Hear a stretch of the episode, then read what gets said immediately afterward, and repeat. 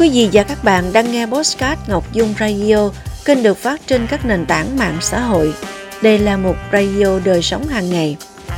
Thưa quý vị, thưa các bạn, ở những tuần cuối của thai kỳ, tôi không muốn mọi thứ phức tạp thêm, nên vẫn cố nhẫn nhịn. Thế nhưng càng ngày, mẹ chồng càng quá đáng, khiến tôi không thể chịu được.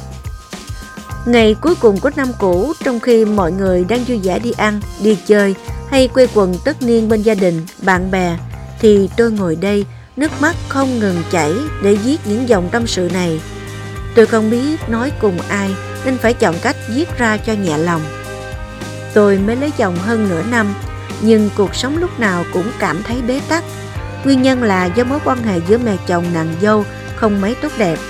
Hay nói đúng ra, mẹ chồng luôn có ác cảm, nghĩ tôi úp sọ con trai bà để được gả vào nhà giàu, nên luôn soi mói chỉ chiết tôi đủ đường. Ngay từ khi chồng dẫn tôi về ra mắt thông báo tôi có thai, mẹ chồng đã rõ thái độ khó chịu. Bà thẳng thừng phản đối không cho chúng tôi đến với nhau. Không những thế còn gợi ý tôi đi bỏ đứa bé dù nó là máu mủ của con trai bà. Trải qua vài tuần liền thuyết phục trong căng thẳng mệt mỏi, thậm chí có cả hà sách bỏ nhà ra đi của chồng tôi. Cuối cùng mẹ chồng cũng xuống nước cho chúng tôi đến với nhau, nhưng với điều kiện chúng tôi phải sống chung với bà. Vì người yêu, vì đứa con trong bụng, tôi dù rất sợ cảnh chung đụng với mẹ chồng, nhưng cũng đành gật đầu đồng ý. Thế nhưng đó cũng là quyết định khiến suốt thời gian qua, tôi phải sống trong sự chèn ép soi mói đến ngột ngạt từ phía mẹ chồng. Hồi mới cưới xong nhà có dỗ, mẹ chồng dù biết tôi đang bầu, nhưng vẫn bắt tôi một mình phải đi chợ, mua đồ nấu năm mâm cổ, mời họ hàng mà không cho bất kỳ ai trợ giúp. Bà gọi đó là phép thử sự đảm đang của con dâu. Lần ấy tôi vừa làm vừa khóc, không nghĩ mẹ chồng lại tàn nhẫn đến vậy. Khi nào chồng tôi ở nhà, mẹ chồng luôn đon đã nhắc tôi phải nghỉ ngơi, ăn uống nhiều cho con khỏe. Thế nhưng hãy anh đi vắng bà liền trở thành một con người khác. Bà quát nạt, bắt tôi phải làm việc nọ việc kia, không cho tôi có thời gian ngồi nghỉ.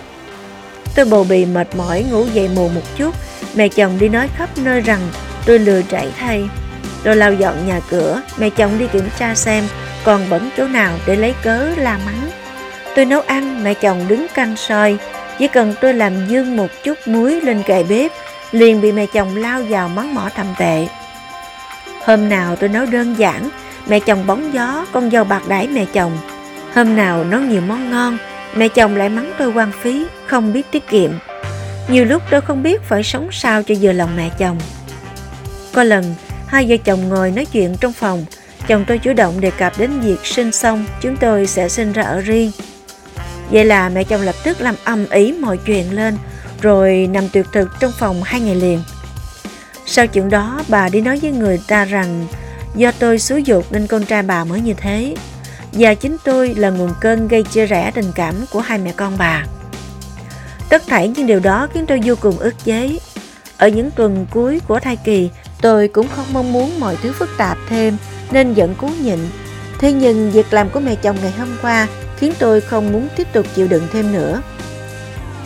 Tôi dự kiến sinh trước Tết âm lịch nên muốn dịp Tết dương lịch này tranh thủ về ngoại chơi dài hôm trước khi nằm ổ. Thế nhưng khi biết ý định đó của tôi, mẹ chồng một mực phản đối. Ban đầu bà nói tôi bầu bì, không đi lại xa xôi. Nhà bố mẹ đẻ tôi cách hơn 30 km. Sau đó khi tôi nói thuê taxi thì bà kêu tốn kém.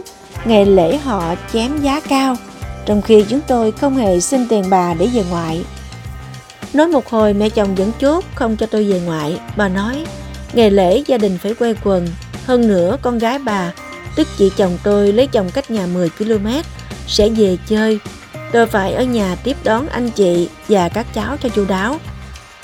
Và việc làm đầu tiên của bà là đi mua 10 quả dừa để bắt tôi gọt, nạo để làm mứt dừa vì hai cháu ngoại của bà rất thích ăn món này. Tôi phải làm hết, vì ăn bao nhiêu, còn thì cho cháu mang về trên nhà làm quà. Quả thực, nhìn chỗ dừa mẹ chồng mua về, tôi uất nghẹn trào nước mắt.